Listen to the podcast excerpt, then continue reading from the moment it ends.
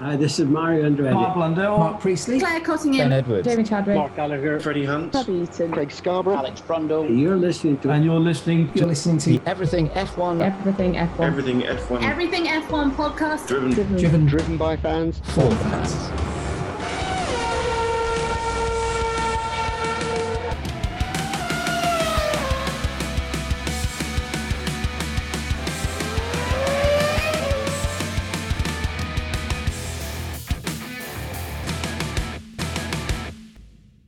Hello and welcome to the Everything F1 podcast with me, James Tiller, and alongside me today from the Everything F1 team, we've got Manon and Maya. Hi, Manon and Maya. How are you?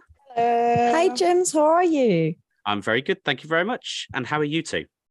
We are very well. Yes, we're good. Yeah. Have you have you done anything exciting over the past couple of weeks? So obviously, you've got your own. You've changed the name of it actually now, haven't you? You changed your We have changed we name. We had to because uh, we were called unbiased, and people didn't couldn't really really get that that was sarcastic, and they just kept bullying us. So, So- we had to change it. So where where can we find you now? Now we are Mania, which is a mix of our name, cute, on board. 'cause I like on watching board. on boards. Okay, brilliant. So if you if you want to go and check out Manon and Maya together on their own Instagram, they're on Mania on board. And uh, on, Inst- on Instagram and TikTok. Yeah, they post loads of funny videos or and interesting educational videos from Maya as well, with her you know her facts and a and a whiteboard and stuff. Manon. Manon's more Manon's more the video editor, isn't she? So she she puts it all together for you. I just pretend I'm an F1 car. There's lots of fun content anyway, so head over to theirs while they're there. We've also got a brand spanking newbie. It's Shanna. Hiya, Shanna. How are you? I'm good, thank you. Give us a bit more information about you. Who are you? What have you been up to? And where'd you come from? And all that sort of thing. So, I am actually from Sydney, Australia. So, I'm Australian, but I'm in the UK right now. So, getting adjusted to the weather here, which has been really nice. And then all of a sudden, it's really cold. So, but as you can tell, I'm definitely Aussie here because I'm wearing the jumper and everyone else is in t shirts. Yeah, I've got Um, my shorts and my thongs on. And Good. thongs in the U- in the UK, folks, means flip flops in, in in England. It's thongs in, Honestly, in if you Australia. I was I was I was channeling my inner Australian then. Sorry. Perfect. But I also make some content on motorsport content. So, primarily on TikTok, on my channel. And yeah, so just uh, been involved with TikTok, not TikTok, motorsport for a long time. Let's put it that way. Fantastic. Who do you support, or who do you kind of lean towards? I know you probably want to remain as unbiased as possible, but Well, I think I can be pretty unbiased because the team I go for is Williams, so we're not really involved in too much. no, that's fantastic. And then drivers, it was Sebastian Vettel, so that was that was hard to go. But Oscar Piastri now, Fantastic. Yeah, homeboy, homeboy hero, for and he's done okay at varying points this year. You happy Yeah, with he- with his performance so far? I'm happy with how he's going for being a rookie and with that car. I think he's actually he's pulled it back up. He's not too far off, so I'm happy with it. Good, good. We've also got Oscar. Hi, Oscar. How are you? Hi, James. Yeah, very well. Thank you. Very happy to be here once again on the EF1 podcast. And you're coming to us live from a premiere in somewhere in the country, yeah? That's correct. Yeah, another busy week. Amsterdam last week for a house festival, house music festival, that is. So, had a lot of fun there. And uh, yeah, now I'm comparing that with the even more glamorous Gi- Gillingham here in the uh, county of Kent in the UK. So, yeah, big contrast, but enjoying it a lot. Good, good. I won't say what my thoughts are on Gillingham and the town because it probably would have to be bleeped. Anyway, we are Everything F1. You can find us on all our social media platforms. We're on Facebook, Twitter, Instagram, and YouTube, and of course TikTok at the handle at JoinEF1. You can also find us on our website, www.everythingf1.com, where we post news articles on a daily basis, keeping you up to date with all that's happening down the paddock. We would also love it if you'd hit the subscribe button on your favourite podcast streaming service to get all of our latest podcasts in your earlobes as soon as they drop. We're also sponsored by a fantastic website called theraceworks.com.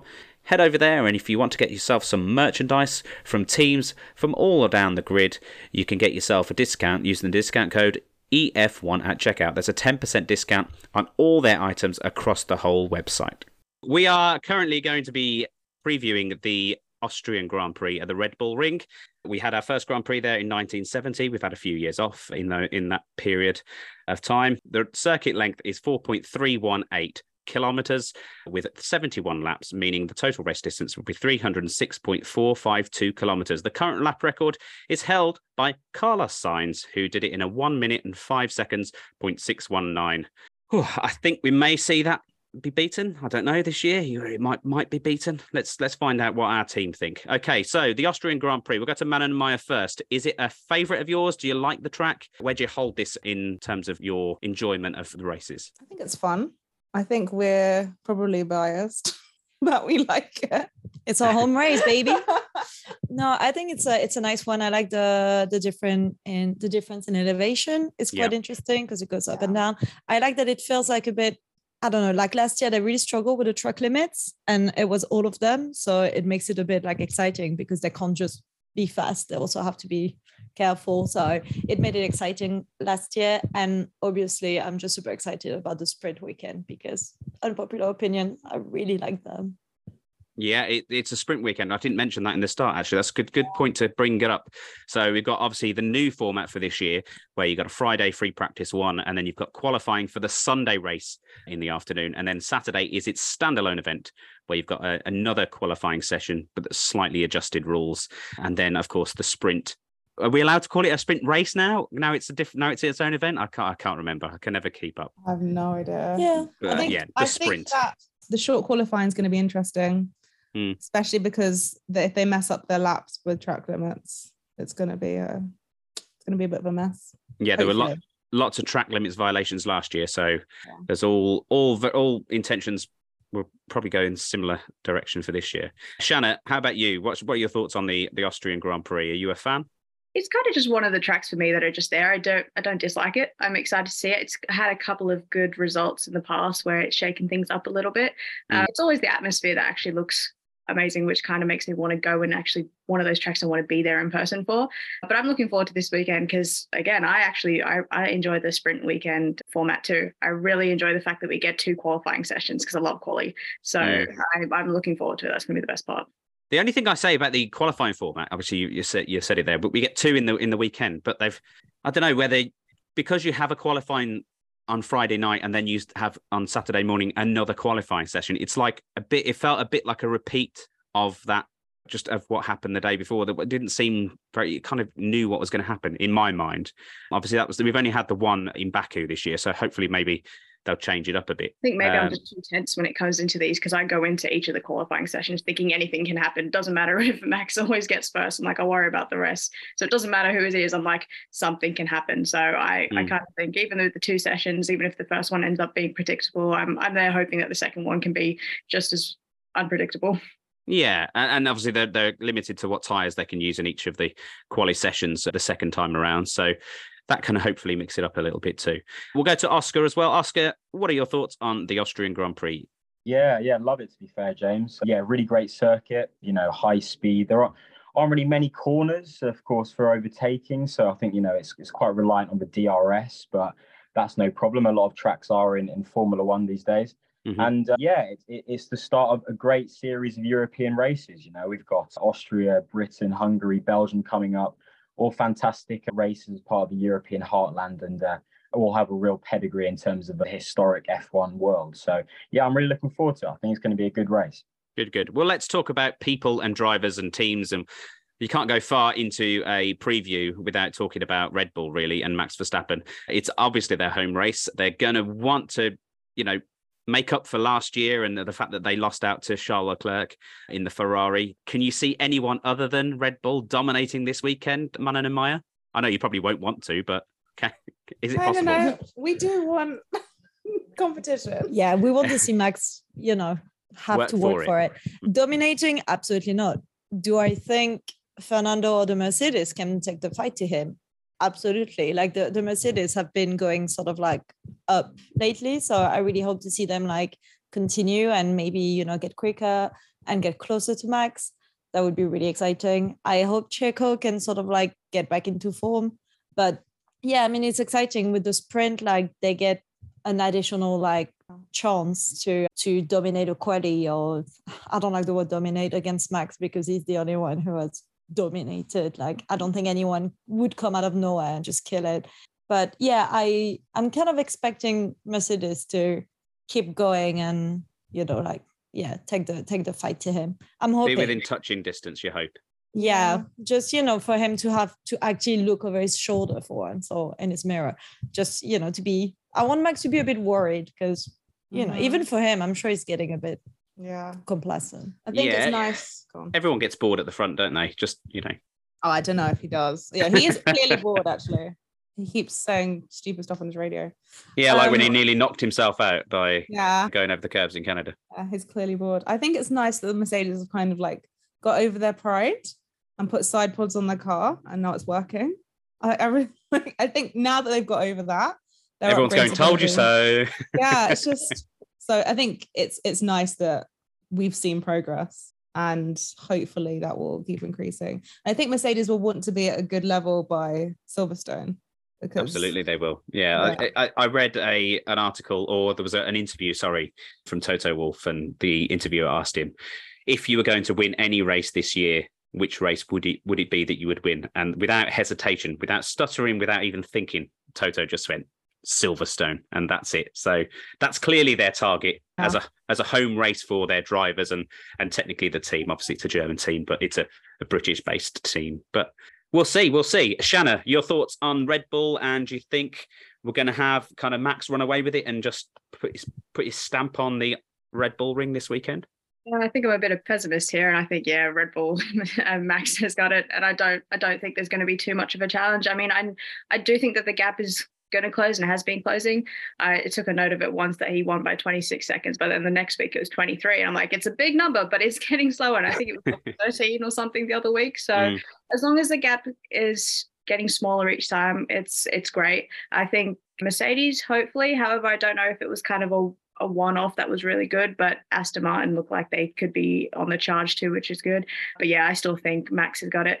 The only thing they say is maybe something happens in the sprint race and that shakes things up. But yeah, I'm going to go with Max has got it all the way.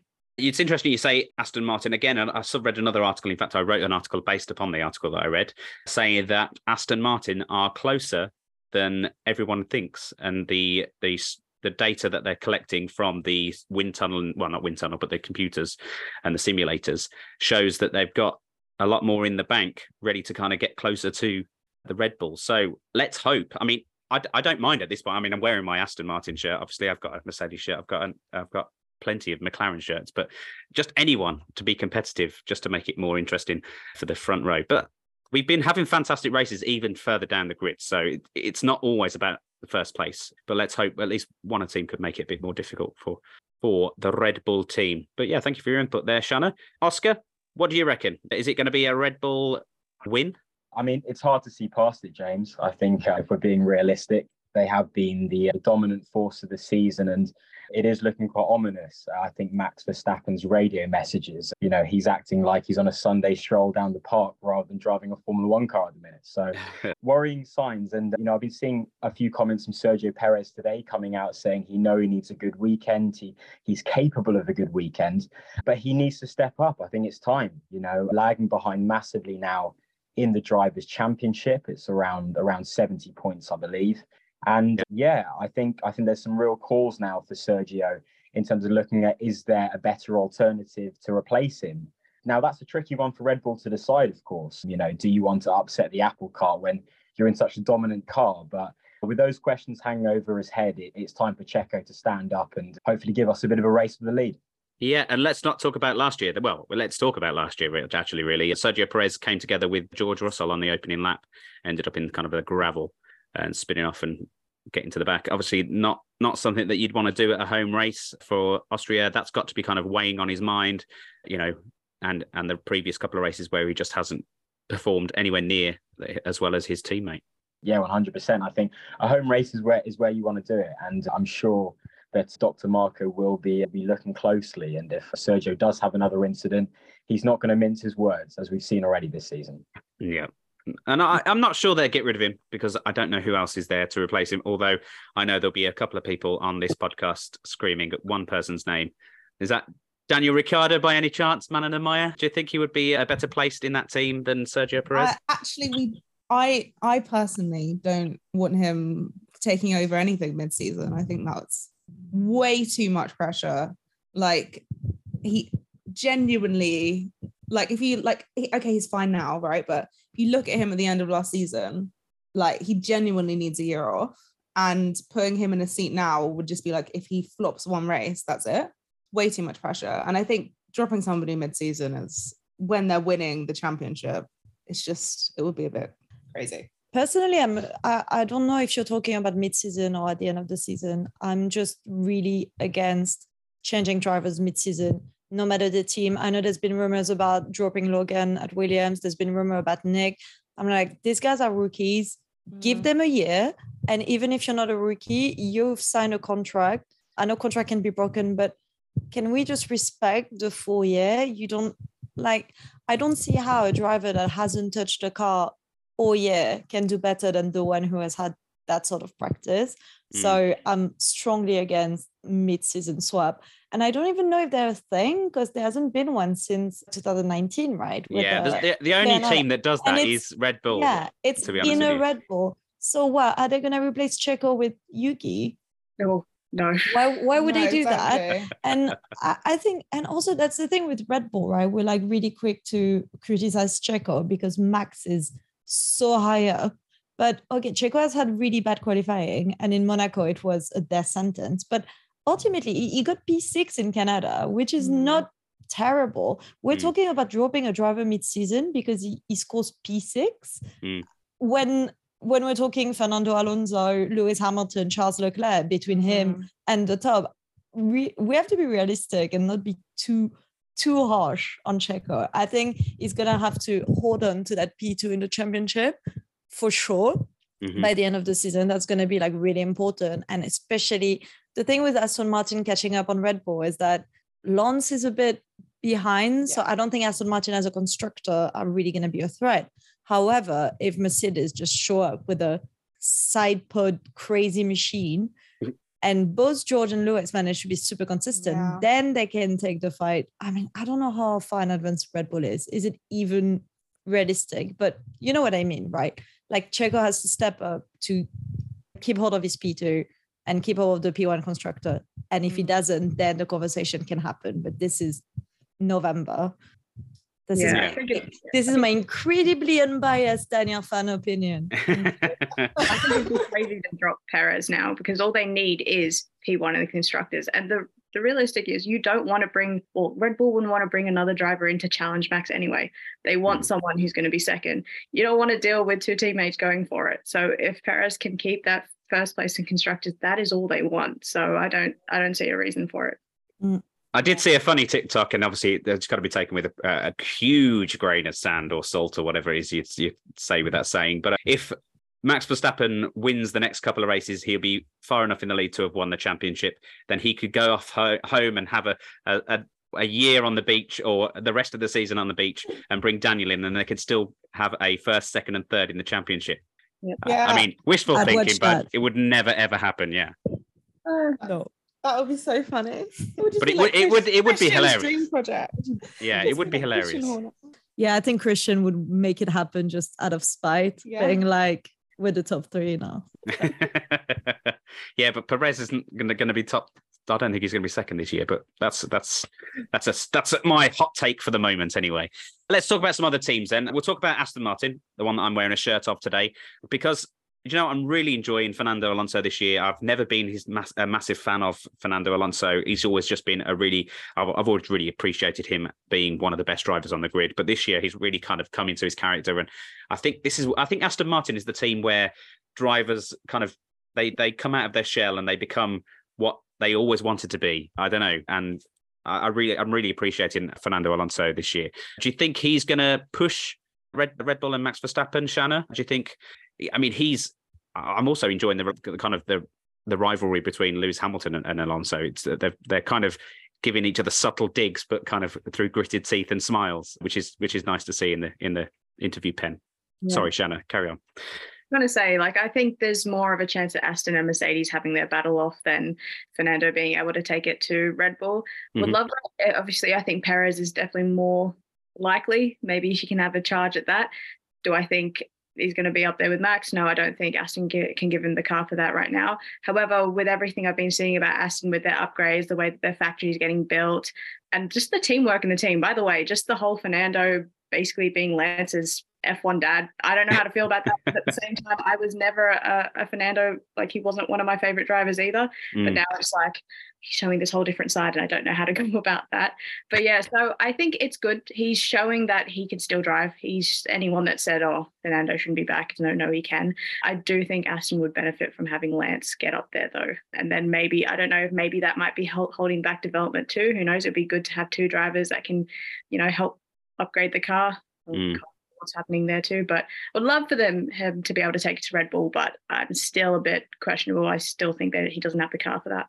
Yeah, yeah, I, I think you're probably right. I, I, I'm probably leaning towards what you're saying there. But it is interesting watching the, the battle between the two Mercedes powered cars of the Aston Martin and, and Lewis Hamilton and, and even George Russell as well, competing kind of in a similar kind of area. Oscar, what, what do you reckon? Aston Martin and maybe Mercedes out of the two, who who do you think would be more successful this weekend? Well, I think Mercedes are certainly catching up, aren't they? And I think Mercedes' past success puts them in good stead to catch up. You know, they're they they know to be winners. They've been there. They've they've won the championships. They've won the races.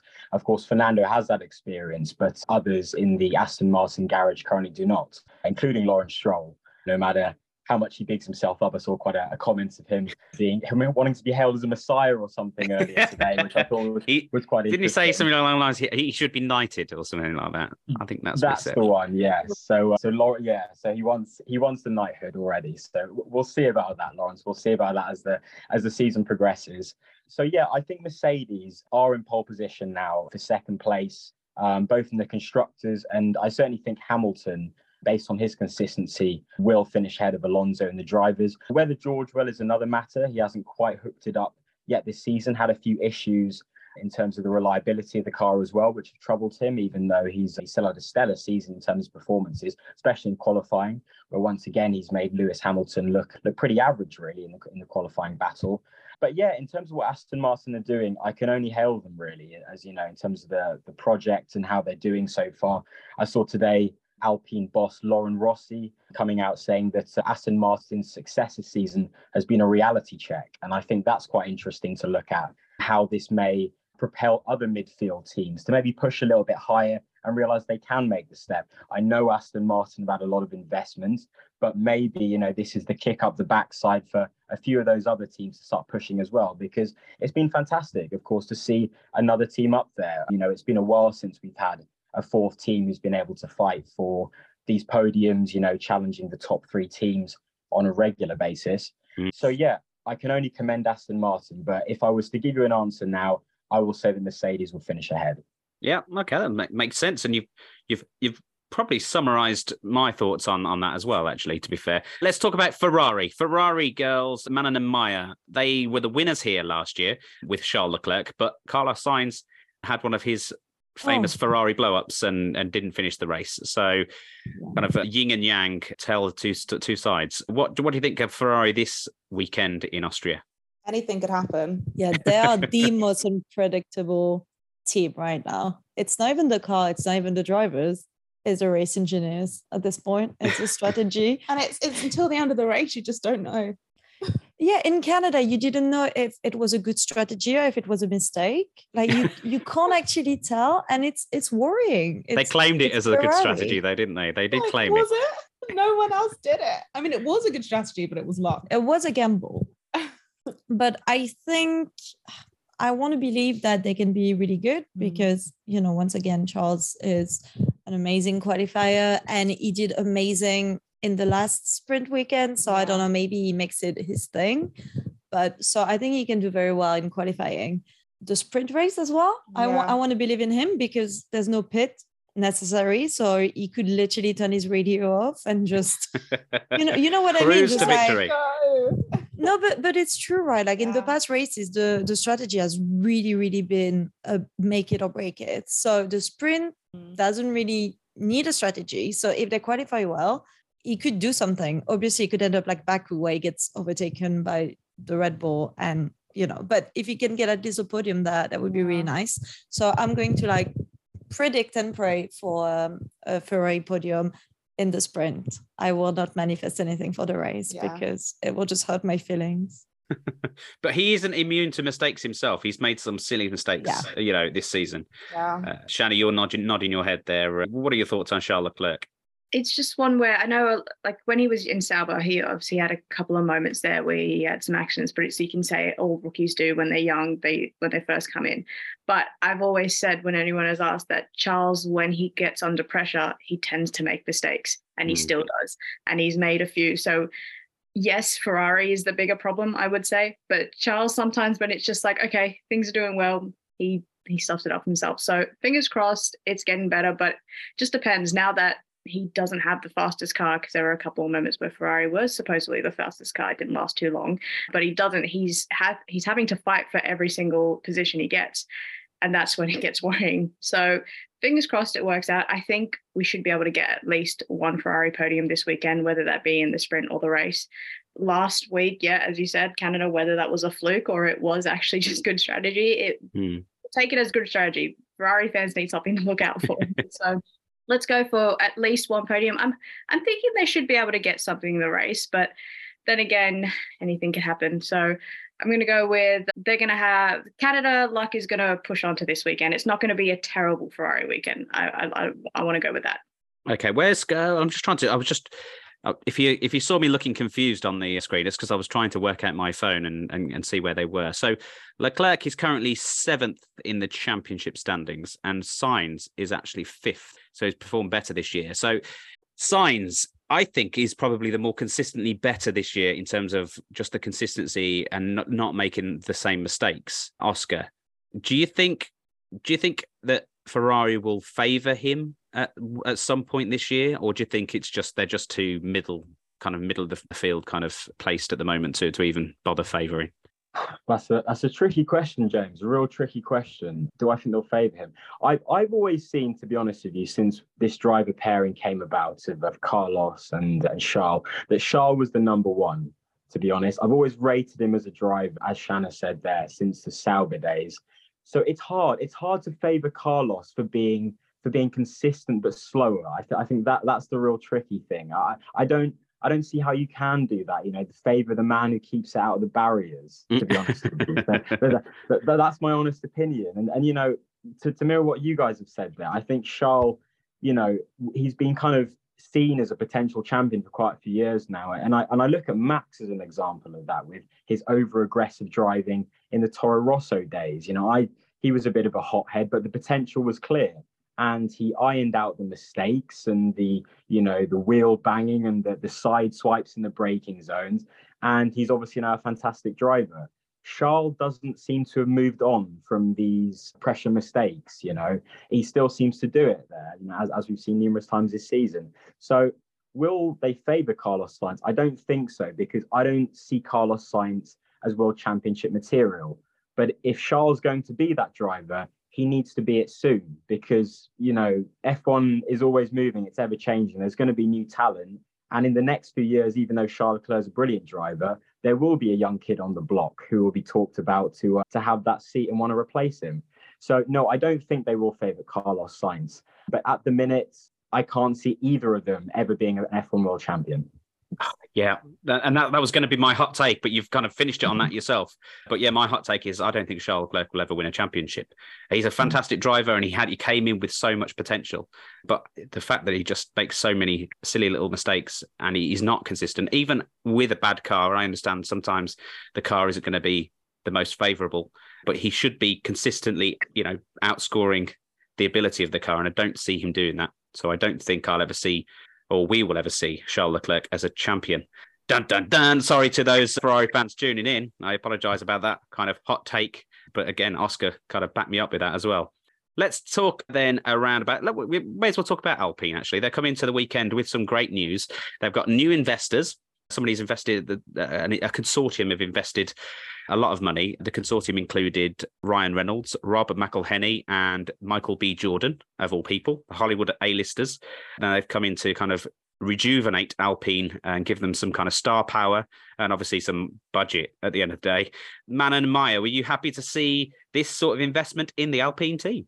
Well, I mean, to bounce back off what Oscar said about the, the Laurent Rossi quote, if if they've looked at Aston Martin and realized, oh, with a good investment, Yeah. we actually can make changes, then Mhm. hopefully they're going to use that money to really push. And I mean, in my head, I'm like, why did it take them seeing another team do it to realize that they could do it? Mm. But if now they they have like that sort of like print of what to do, what design to go for, and they have Ryan Reynolds Marvel movie, Marvel fortune to invest in their car, then why not? I mean, hopefully, I just I don't know what Alpine is doing. I can't. I think about them, and I can't place them on Yeah. how well they're doing this season because Esteban and Pierre are doing well in races, but Pierre's qualifying have been weirdly up and down. He's getting a lot of bad luck, a lot of weird performance. So it's really hard to know is it the car, is it the driver, is it luck, is it the tracks? Like I'm I'm really confused by Alpine this season. Yeah. Mm. And sometimes you're like, and sometimes they're way up there and you're like, oh, okay, well done, guys. And then nothing comes of the race and they all, they completely slide down or so. Yeah, I think it'll be cool to see another team getting a lot of investment and hopefully that manifests in good ways quickly. Do you think they've got a good driver lineup there? Because I'm, I like again, I like Gasly. I, I don't mind Ocon. I don't think he kind of sets my world on fire. You know, I I think maybe they need like a star driver, and they don't have a star driver. They just have kind of, I just, yeah, just they feel kind of very meh. just just even and safe. just there. Yeah. They feel really mid and like the definition of mid because they're never in the discussion of the four Mm. top teams. And this year it's not like two top teams. It's like there's four top teams. Mm. Even Ferrari, who are doing flukes on flukes, are still like in the top four conversation. Mm. And then you've got Alpine because then under Alpine you've got the struggling team. Sorry, McLaren. But so you've got just Alpine alone, like their own mid sort of midfield. Like sometimes they're going to go and play with the with the top teams, but they never really considered one.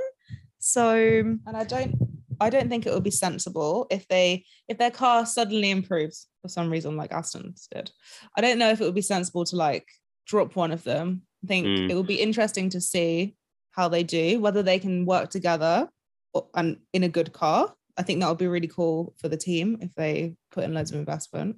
Yeah, I, I still think they need a star star driver. Really, I just don't think they've got a you know a standout number one because they're both pretty Mm. average. Like you say, mid Yeah. mid drivers, and and you need someone that can kind of. You need an Alonso. You need you know a, a Lewis Hamilton. You need you, you need that kind of extra bit that they've got that can kind of bring the best out of a car and kind of drag it to the front, even if it's not the, the best car that they've got at the time. Yeah. Uh, but it's it's great news that they've got investors. We'll see a lot more, I'm sure, celebrities in their in their pit box, and uh, you, you know, hopefully they'll do a documentary for more content to watch on Netflix. You know, that's that's all we need, really, isn't it? More more Formula One in our life. Shanna, have you got anything additional to say about Alpine? Um, I kind of just want to echo you guys basically put into words what I think of Alpine because they've been such a surprise because I thought coming off the back of last year, was it the year before my memory, that they would actually be somewhere at the top. Hmm. But I find whenever I'm doing my predictions, I don't know where to put Esteban and Gasly. Gasly's kind of been a little bit of a disappointment, but then I sometimes think, okay, wait, no, he's done well sometimes, but it's because he's done really bad in quality that I've thought he's done really bad. So yeah, again, it's like they're either up there or they're not. They're never normally at the back unless they both crash into each other after a restart, but that happened once, so we're not going to go into it. Uh, so yeah, they've been quite a confusing team because I thought they would be better, but they haven't done exactly too bad. But in terms of the Ryan Reynolds coming on board, I just think because of how F1 is, money is always great. I don't want to see a team have to drop out because they don't have the money. Like we were worried with Williams for a while. I was worried, are they still going to be on the grid? So money, however they get it, it's good. It means that Alpine, uh, do we have a chance of another team being able to fight up the top if that is what it is, or it just means that they're going to stay on the grid? I'm just happy to know that they're still getting money in.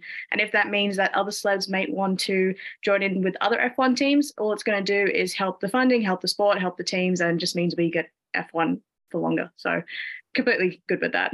Yeah, well, the investment was 171 million pounds. Uh, I'm just looking at the article now, valuing the British-based Alpine at around 700 million pounds. So it's lots of money that it's valued at, massive evaluation. Again, another evaluation that I saw over the week was Liberty Media saying that F1 itself was valued at 20 billion. So they've increased it so much that they're eva- evaluating it at 20 billion. So I think that's to try and get those Saudi investors ready for their, uh, you know, their signing a big fat check. I don't know if they're going to sell it off yet, but they're certainly trying to big it up for some reason. I mean, they might sell it. I don't know. Anyway, let's talk about another team on the grid for the race in Austria. Oscar, McLaren. Now they are my favourite team. I'm not. I'm not a not so secret McLaren fan, but I've been disappointed this year so far until Canada, where we had some good results, and they looked like the momentum was falling their way. The hard work that they were putting putting into the the factory to into that car, it looks like they're making their way forward a little bit. It does. It does. Yeah, James. Yeah. Fair play to McLaren. I think it, it was a pretty shaky start to the season in Bahrain. They looked like they were going to be flying at the back of the grid for a little bit, which I, I think was was certainly concerning for all the McLaren fans out there because uh, you know after uh, the win, of course, of Daniel Ricciardo, Ricciardo Daniel Ricciardo, can't even get the name out. Uh, Danny Ric, of course, in Italy a few years ago, and uh, you know the, the promising results. Lando Norris, of course, developing into a fantastic driver. There's a guy who I could see winning a championship, possibly down the line. And yeah, it was looking all good. But this season, there has been a bit of a step back, obviously. The car doesn't seem to be in an amazing place. And it seems like their development path, path is, is a little bit off at the minute. They're, they're kind of going in the wrong direction with it.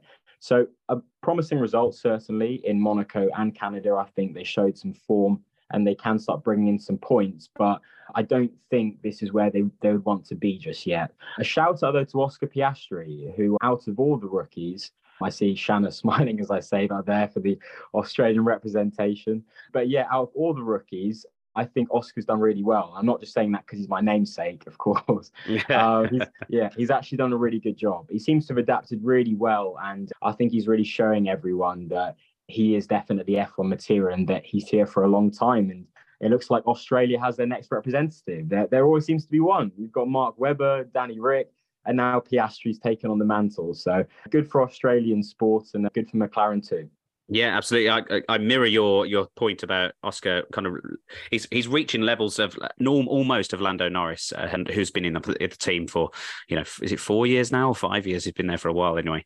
But he seems to be kind of bringing it to the same level or a similar level, and at least kind of being consistent that way for the for the most recent races anyway. So yeah, I'm I'm happy to see their progress. I'm looking for more progress, obviously, and I think they are bringing an upgrade package to Silverstone, if I remember rightly from the articles earlier in the season. Just a question to you, James. Uh, as a fan, of course, with it being a little bit shaky now for the team, do you see any chance of Lando Norris maybe jumping ship at the end of the season? I, I, he signed a very long contract with McLaren. I think it was until 2026. So there is a contract there. I'm sure, as we all know, there will be you know clauses that he can get out for performance from the team performance from himself as well from the team to to kick him out if he doesn't perform. But i can't see it this year. Ask me again next year for the start of the 2026 season. I think that's when you know when audi come in they may kind of prize him out but i'm not 100% sure. I think i think he might stay with mclaren forever. I think he might be like a, a career boy at mclaren but we'll see if if they're not performing and they don't bring him a car, then of course anyone everyone will want to leave. But uh, at the moment, there's nowhere else to go, nowhere better to go, and we'll see as and when the regulations change in 2026. Okay. Yeah. We don't need to talk about every team because there are a few quite anonymous teams this year. I'm talking kind of Alpha Tauri, They've been pretty anonymous. Alfa Romeo has also been very anonymous. Let's talk about Williams because they haven't been completely anonymous. They've been, you know, yeah, at the back from time to time, but but they've had some standout performances. Albon, for example. Shanna, I'm gonna I want to go to you for Williams because you said you're a bit of a Williams fan earlier. What do you reckon about Williams this year? They've done okay in certain races, in certain circumstances. Well, we're ninth in the standings, so all, that is great. No, I think Williams, it's really shown that even though you know we've had some bad times, they're improving. And the fact is, I know it doesn't seem like a lot being ninth, but that is such a big improvement to what we've had in the past. Mm. And you can see that there have been some really good strategy calls as well. James coming in and just having a whole kind of team turnaround. I think it's doing the right the right things. I'm excited. I'm looking forward to just seeing Williams continue to grow. I don't expect it to be a big spike, but each race I do go in thinking we might be able to salvage a point here or there, which if you had asked me two years ago, I'd be like, I'd be happy if we finish with two cars at the end of the race. so I think Williams is going in the right direction. A little bit worried by Sargent coming in. He hasn't been the best rookie out there, but I think we've been spoiled with some really talented rookies in the past. So I think it's good. We'll see how he goes at the end of the year and see whether we keep him or not. But yeah, it's it's exciting and knowing that we can, you know, we're at a point where even though we're, we're somewhat improving, we're still able to take the risky calls and do the one stop and still try different things and get to points. Yeah, it's just, it just, it makes watching the race more fun. It's not like we're getting left behind. I know in the last race it was a bit of a, a cork in this in the bottle, but doesn't matter. He was at the front. That's all that matters, right? It was So- yeah, brilliant defend defensive driving from Albon, and you know fully deserved his driver of the day status as well. And let's hope he continues to do that. Uh, He's a fantastic team leader for that team. You know, leading leading the Logan Sargent. He's got a bit of experience now with a few seasons under his belt, and he seems a lot more comfortable in this team than he ever did in Red Bull, for example. So let's long may he stay there and you know drive that team forward. Does anyone want to speak about Haas, Manon and Maya? Would you like to speak about Haas? What do you think about Kevin Magnussen and Nico Hulkenberg this weekend? I think those guys are so frustrating because they do well in quali. Like Mm, Nico is consistently good in Yeah. quali, and like like we said, as a top four teams, which means the places in the top ten are really expensive because you've got eight drivers that sort of that have to be in Q3, like they're expected to, which means there's only two spots left for everyone else. So for Nico and sometimes Nico and Kevin to place themselves up there is incredible, but they just don't have the pace in the race. and they just disappear they just Mm. disappear and so quick. and they're good drivers so it it has it has to be the car and it's a bit That's why. frustrating thank you it's a bit frustrating because like you just you know like last week when alex did an amazing quali i mean his q2 was fantastic and it's a shame that he he couldn't do anything in q3 but he puts himself there and he manages to stay which is amazing. Has they they have the opportunity every week and they just it it doesn't convert and it's such a shame. I, I don't know why. I don't know what's wrong with this car but because it was the same with kevin last year. He was really good in quali he had a great start of the season and then he just fell Mm, back. So yeah i think they would need a ryan a ryan reynolds investment Definitely. The Mm. development in Haas is yeah not up to scratch. but yeah it's Yeah. it's it's great to see nico like do what he does like it, it brings me joy Yeah, absolutely. You know, and he's got loads of experience. It's good to see him back on the on the grid, but they need to do something with that with their race pace for the team because the the development, as you say, has just dropped off. They they start quite well, and they started last year quite well, and then they just seem to fall off the face of the earth. Does either of you want to take kind of Alpha Alfa Romeo or Alpha Tauri? I mean, Yuki Tsunoda's one one bit of news: Yuki Tsunoda has beaten Max Verstappen in an off road race over over the past weekend. He beat him by so much. i mean max uh, had a technical issue at the start of the race Oh, here come the excuses. Here no, come it's not an excuse Oh, it's no, just we love you, Kate. give Yuki his due. He, he like he won this race, but I because I heard that he had won before I watched the video, and when I saw that Max had technical issues, I was a bit disappointed. Yeah. I was really hoping that Yuki had beaten him the way he beat Daniel in the boats in Melbourne. Mm. But yeah, that was a great video. I enjoyed it. Yeah. Yeah, so if you want to watch a race where Yuki wins uh, over Max Verstappen, head over to the Red Bull uh, YouTube channel. But in terms of the race in Austria this weekend, I can't see much more than what they've done. Maybe a point if they if they're lucky. Yeah, I think yeah, Yu- they're lucky. Yuki Yuki deserves a point. Like it's had it's been so close in the past few races, Yeah. and every time something happens, a penalty, a P eleven, I just I just want him to get one. But like I said before, points are really really expensive this year because of the level of the top teams. Mm, absolutely. And Alfa Romeo, Bottas, and Zhou Guan Yu. Shanna, I'm, I'm just kind of surprised at how they're not there because they they were never like they were pretty anonymous in the years past, but we've had moments where Bottas has been up there. Um, Yeah. It's worrying to see how far back he tends to be. Like you'll see him towards the start of the weekend, sometimes getting up there, and you think, oh, okay, but then it's it's back the bottom five not too long later, and yeah, it's, it's not great to see. He's a great driver, so it's definitely a bit of a surprise. I'll be honest, like don't pay too much attention to what's happening with Zhou because there's just nothing going on. So I wouldn't, I, I just don't know. They're just not anywhere. Yeah, you're you're not the only one. And uh, unfortunately, if you were the sponsors of the Alfa Romeo team this year, I think you'd be pretty disappointed with the complete lack of screen time they're getting. But that's because they're just not doing anything in the race. Yeah. Let's hope that changes and they they they could really surprise us this weekend. But I really can't see that happening at all. I think they're waiting. They're kind of biding their time for the the Audi team uh, for the Audi manufacturer to come and take over and kind of pump a lot of money into that team to to bring it up to, to scratch. So let's make our predictions for the Austrian sprint weekend. What I want is a pole sitter for the race on Sunday. So who qualifies first on Friday. I then want a sprint winner. Okay. And then I want the race top three and a bold prediction. Does that does that make sense? So I Yeah. want I want a little bit of information for Saturday because it obviously it's it's part of the weekend. So you don't want Um, a sprint pole person. If you if you want to give me a sprint a sprint pole, give me a sprint pole as well. Different. Yeah. It's, Okay. it's different qualities. Ooh. Different types of Um, qualities. okay. Yeah. Okay. Well, I think Max will get pole for the race. I Okay. think I think he will get it on Saturday, but I also want to believe that if Max gets to relax at any point, it will be on the Saturday because he doesn't really care about sprint. So I'm gonna give it to Lewis. Why not? I was gonna do that. Sorry. Uh, but then Max is gonna win the sprint because you know, and I think I think there is like 97% of chance of Max winning the race. But like I said, I want Charles on the podium. Oh no, I put Charles in the sprint podium. Okay. Max Lewis and Fernando on the podium on Sunday because you know we know it's gonna happen. Or maybe George and Fernando. I suck at this. Okay. Maya, are you any are you any better? you completely discounted Checo from all of that. Fake Red Bull fan. But so yeah, Max is gonna put on pole on both qualies. Let's be real. okay. And do we want to sprint just a winner? Sprint winner, yeah. We don't need to do a Well, top it's three for gonna that. be Max, isn't it? It's just gonna be Max all weekend. Yeah, Max, okay. Max, Max, Max. But I would, I think Lewis is going to do really well this weekend. So let's. I'm also going to discount Checo. Exactly. Uh, Fake Red Bull Max- fan. Oh, okay. I'm not- I'm, I'm only gonna- joking. I'm oh, joking. I- I'm joking. I It's thought just that was actually a Red Bull, but it's a candle.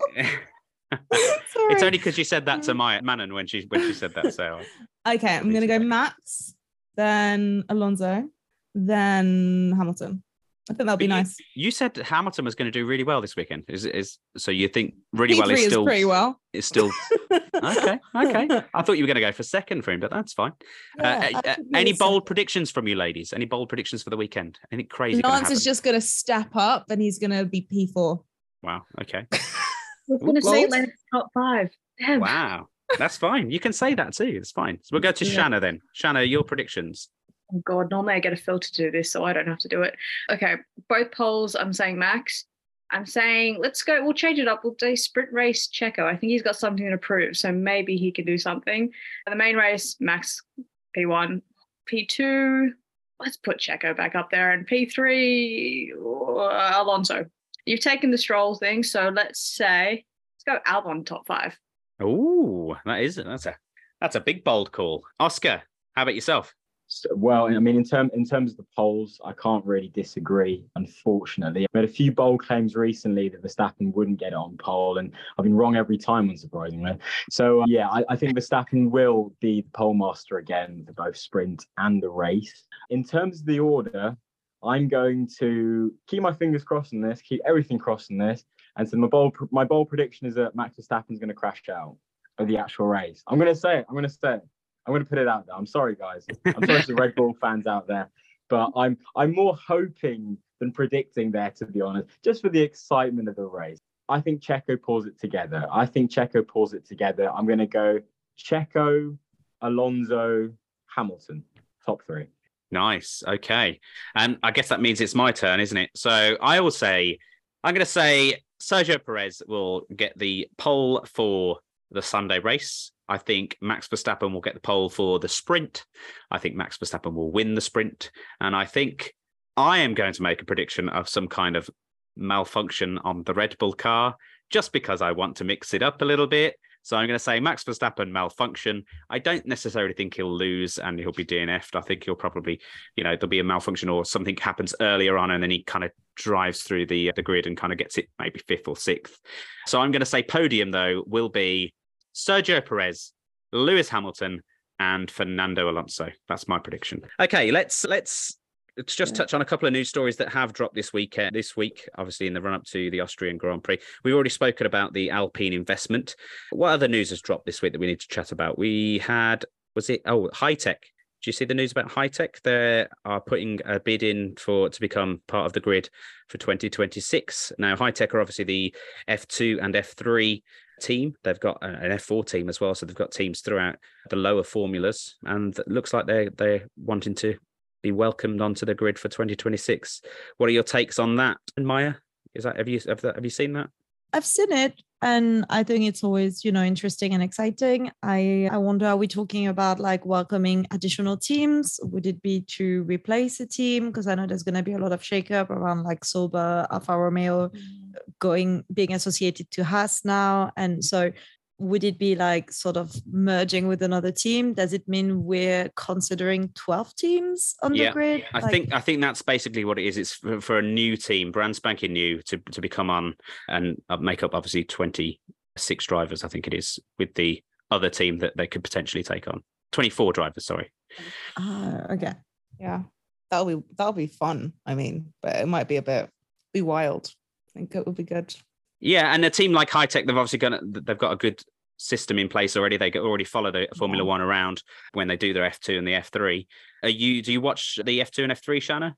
I love F2 and F3. I actually enjoy it more than F1 for a while, especially when it was the really boring Lewis years. I was just watching F2 and F3, and I finally got my whole family hooked on it too. So yeah, I actually feel like I drove past a Hitech van a couple of days ago. So this is like, oh, it's all catching up. Uh, but no, I think it'd be great. I I'm always for more teams on the grid, no matter Mm. how much F1 doesn't want it themselves. I would very much like, and I think all the fans would be happy to see more on the grid. And I also think it'd be great to have another team that might help the young people come through because they've, they've already got the F4, F3, F2 teams. So there's a chance for another junior academy not having to be strictly tied to an F1 team. You just had to be with, you know, the junior team and a, another ladder because it's hard. It's hard to see young people trying to get onto the grid. It's you need to be lucky, right place, right time. Mm. Uh, I mean, we saw Oscar nearly didn't get a seat. So I think the getting Hitech on board is just, you know, it's a good avenue in that case. And I am all for it. I can't wait. I hope it happens. If it doesn't, to be very sad. Yeah, I, I think to be honest with you, it's a, it's a great bid. It's probably stronger than a few of the other bids because of the fact that they've got those, you know, F two, F three, and F four teams kind of floating around and and following the F one circus as it is. So I think it's probably a strong bid, and I think that it's quite likely to be accepted. I think it goes alongside the current the Andretti bid, and I think there's another consortium led bid for a team as well, but I'm not 100% sure from memory what that team would be. But yeah, more more spaces on the grid is is better for more drivers, for more young people coming up into into Formula One from F2 and F3. So I, I'd just be happier with with whoever they bring, really, as long as they're competitive and the budget cap kind of helps that sort of situation anyway. Oscar, any other news, or did you want to talk about that one yourself? Yeah, I mean, I mean, just to add add add my two cents on the matter, I think it's it's always good to have more teams. I think I think it's it's an interesting question really to to see, you know, what is the the, the, sweet spot, shall we say, in terms of team and drivers on the grid. You know, you know, is there a sweet spot? And I know there was there was a lot more teams and cars in the decades through the 1900s, but of course I wasn't really following it as much as I am now as I, as I am now. So it can only be a good thing in terms of the Hitech joining. And and as you say, though, I think it, it does mean a lot that they have that motorsport experience and personnel already in place. It's one thing for a car manufacturer to come in and say we're going to enter F1, which is always a bit of a dream. A bit of a pipe dream for some, Mhm. uh, but to have that and to have that foundation there, I think that means we can feel more confident that the bid and them as a team are actually going to be successful. Yeah, absolutely. 100% agree. I think it's good news anyway to have, you know, a few people vying for a position on the F1 grid. It shows obviously how, you know, successful it's be, it is at the moment, how big and how much it's growing as a sport and how many people just it, it's obviously just all good news really for for F1 in general to see those people and more teams wanting to be on the F1 grid. I think they've limited it to, to an extra two teams. So if there are three or four teams there, then there will be a couple of unfortunate bids placed for the for the grid. But you know, we'll see. Oh, tire blankets. It's been said, it hasn't been confirmed yet that the teams will reject the prospect of not having tire tire blankets next year. Obviously, they like to have tires warm straight out of the blankets to race with, and the plan was for Pirelli to say no more tire blankets for obviously for eco reasons, for green reasons, but it's said that the teams have, have kind of come out and said no it's not going to happen it's it's too early in the infancy of the tires for the ability to to to go out without tire blankets so I think that's quite interesting because what they have got is they've got no tire blankets for the wets at the moment. That the teams did agree to that. They've recently rejected the no tire blankets for intermediates because they don't think their tires react very quickly and get up to get up to temperature quite quick as quickly. And they're set to reject the whole idea of, of losing it next year for loads of drivers came out and said no uh, it's going to be really dangerous. It's going to be like driving on ice. It's it's going to be really difficult to get them up to up to temperature. And Pirelli were like well no we're, we're making additional compounds whatever to, to to get up to speed quicker. But the teams have kind of backed up their drivers and they've said no okay well I think we're going to call it a day for the moment on that that attempt to, to change the the rules and regulations. We'll stick with the tire blankets for another couple of years. Does anyone want to react to that or have anything to add to that I'm a big fan of tires, honestly. So yeah, I have no, I just think it's especially with like sprint shootouts, like the idea of not having a tire blanket in like a 10 minute quality is terrifying. Mm. So I think for that sort of thing, it makes a lot of sense. And I guess it's Pirelli's job to make the tires so that they get up to temperature quickly. If they want to, you know, take away the tire blankets, that's what they've got to do. Yeah, exactly. So I think what they've had is they've had plenty of tire tests, and although temperatures have been reached quite quickly, the teams aren't happy with the speed at which they do reach that temperature. Yeah. So therefore, they they rejecting it until they can do something a bit better. Obviously, as I say, it's, it's all in aid of being green and reaching that net zero by 2030 that Formula One was was trying to do. They're very they're, ambitious. Yeah, very ambitious task when you know it's it's flying towards them, and then teams are rejecting these sorts of plans. So yeah, it's it's certainly in the pipeline, but is it going to happen ever? We will see.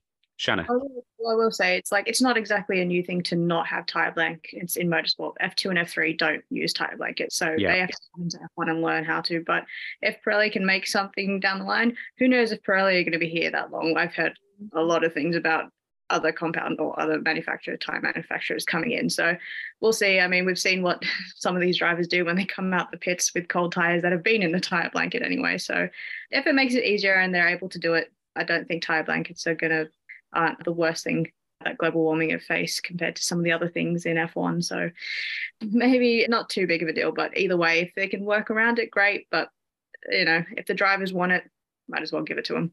Yeah, I think a lot of people were saying, could they not find a sustainable way to to heat the tires? So maybe solar power or whatever, or you know, they've got, they've got something additional to to mm. actually warm the tires themselves rather than get rid of the tire blankets entirely. Then that would be a better way of doing things. But you know, I'm sure they'll come to some kind of arrangement as the 2030 net zero promise comes closer and closer. So one thing I was writing about today, actually, which you can read on the Everything F1 website, just to plug my own work, like the self-indulgent person that I am, uh, is the F1 aerodynamic testing regulations. They are changing on Friday.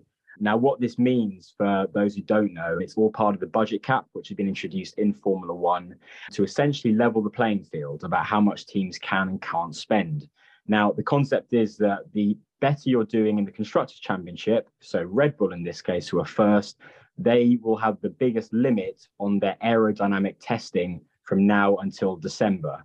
On the other end of the scale, the worse you're doing, Alpha Tauri in this case, they will have 115% available, uh, their aerodynamic testing runs available to them to improve and obviously, you know, reduce the gap to the cars ahead. So I think it's a nice concept. I don't know how well it's going to work. We'll have to see because the caveat is that obviously these teams are now looking ahead to 2024.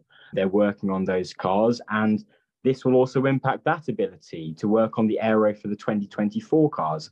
So I think it's a nice thing. And I like the idea of limiting the cost here and also closing the gap. You know, it would be nice to have the top teams, you know, reducing a bit in that aspect. I know aero is just one department of F1 and the building process, but also to have the lower teams have more of an ability to gain the time. So I think it's a good system, and you know I'm, excited to see how it would work. For those who want to know how their team will do, I won't run through all the teams. As say, you can read more about it. It's been covered on our website and other F1 outlets. But Aston Martin are actually set to lose the most out of this as the team who are this season, of course, in third. In comparison to last season, where they finished, they have 20% less capability to work on the aero department from July to December.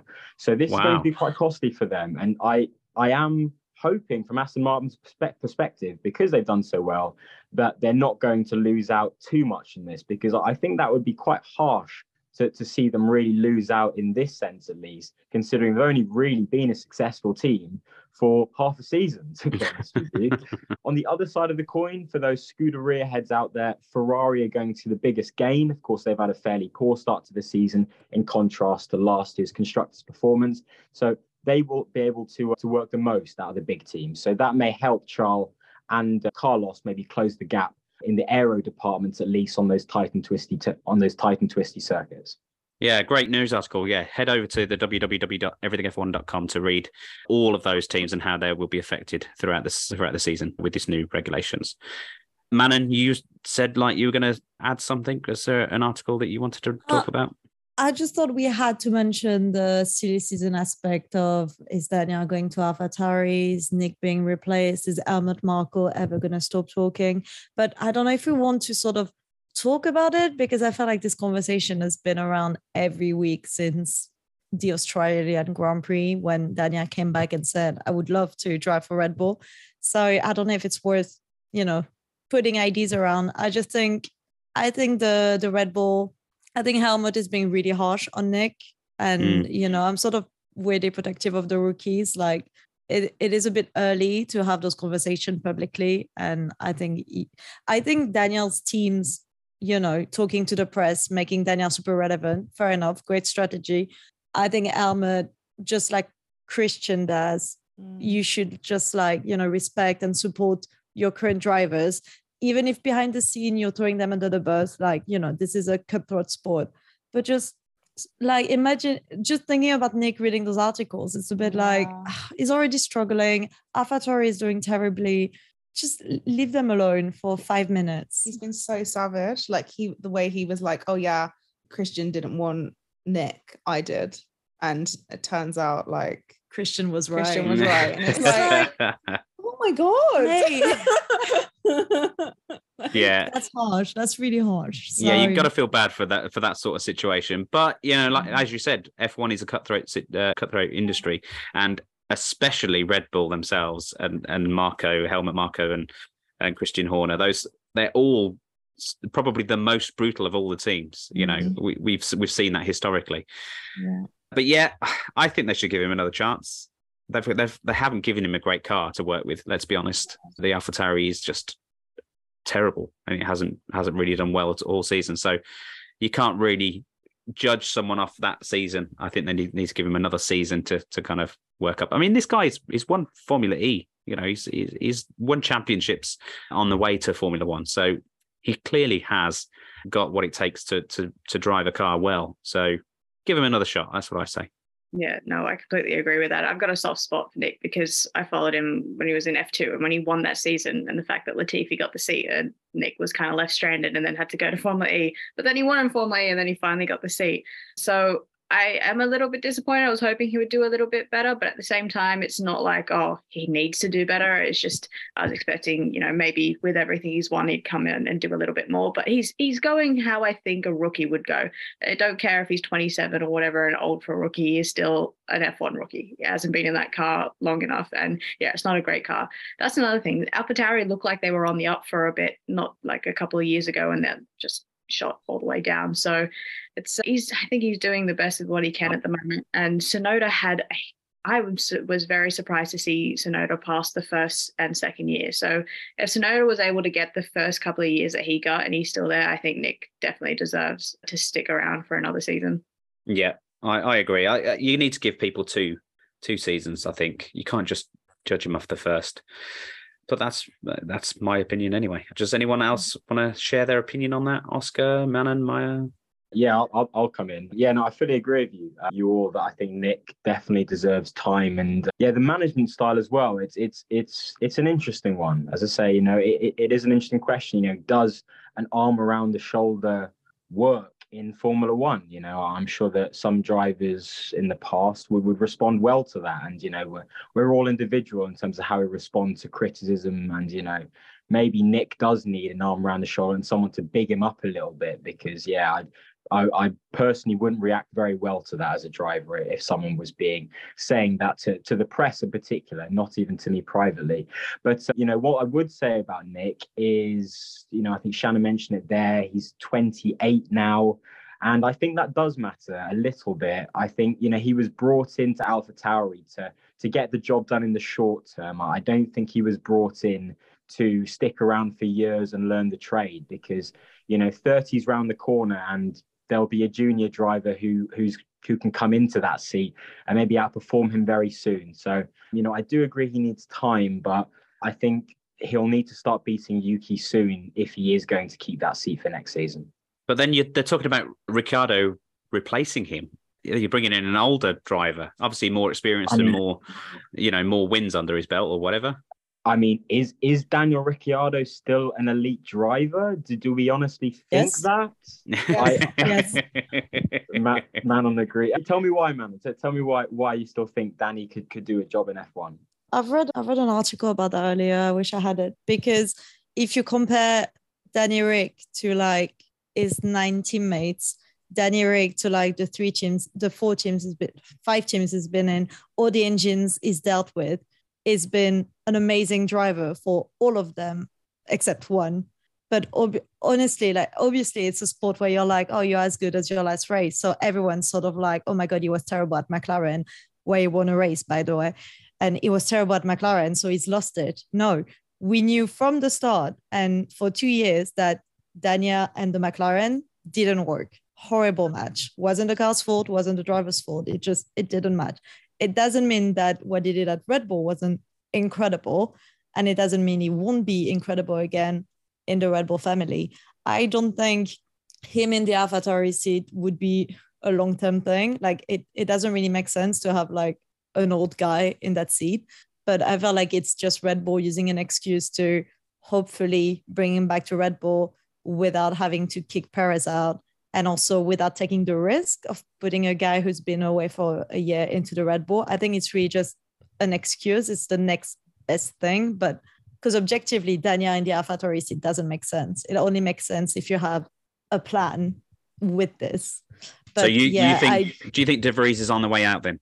Well, I I think based on what Helmut Marko is telling everyone, is already out in his head, and I think they signed Nick because they felt like none of the junior drivers were ready. I think yeah. that was it was sort of a oh and he did something great in Monza. Maybe he's like a gem, you know, one of those drivers that missed out on F1 because as Shanna said, wrong place, wrong time, luck, mm. timing. And they thought, oh, you know what?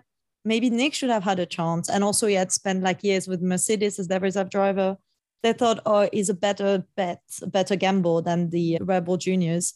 I think that's why they use Nick. I don't think they were really thinking long term, but that's just me assuming. Obviously, I don't I don't have Helmut on speed dial, sadly.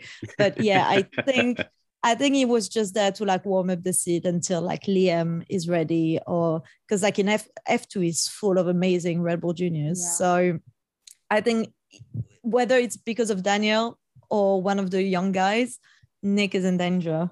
Danger. Fair enough. We will see. Only time will tell on that one.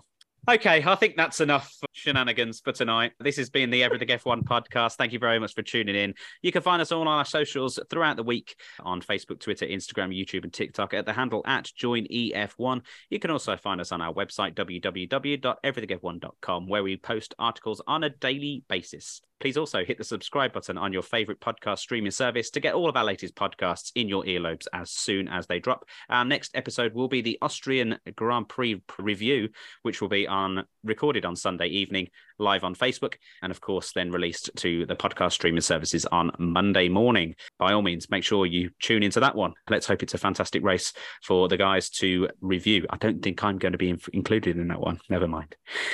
We are also sponsored by the raceworks.com. head over to the website www.theraceworks.com where you can find all of your merchandise from teams across the whole grid and you can get a discount of 10% using the code EF1 at checkout. I've been James Tiller. My team today has been Manon and Maya. Thank you, Manon and Maya. Thank, Thank you. you. It's also been Shanna. Thank you, Shanna. Yep. Uh, and Oscar. Thank you, Oscar. Cheers, guys. Been a pleasure. We'll speak to you soon on the Austrian review. Bye bye. Bye.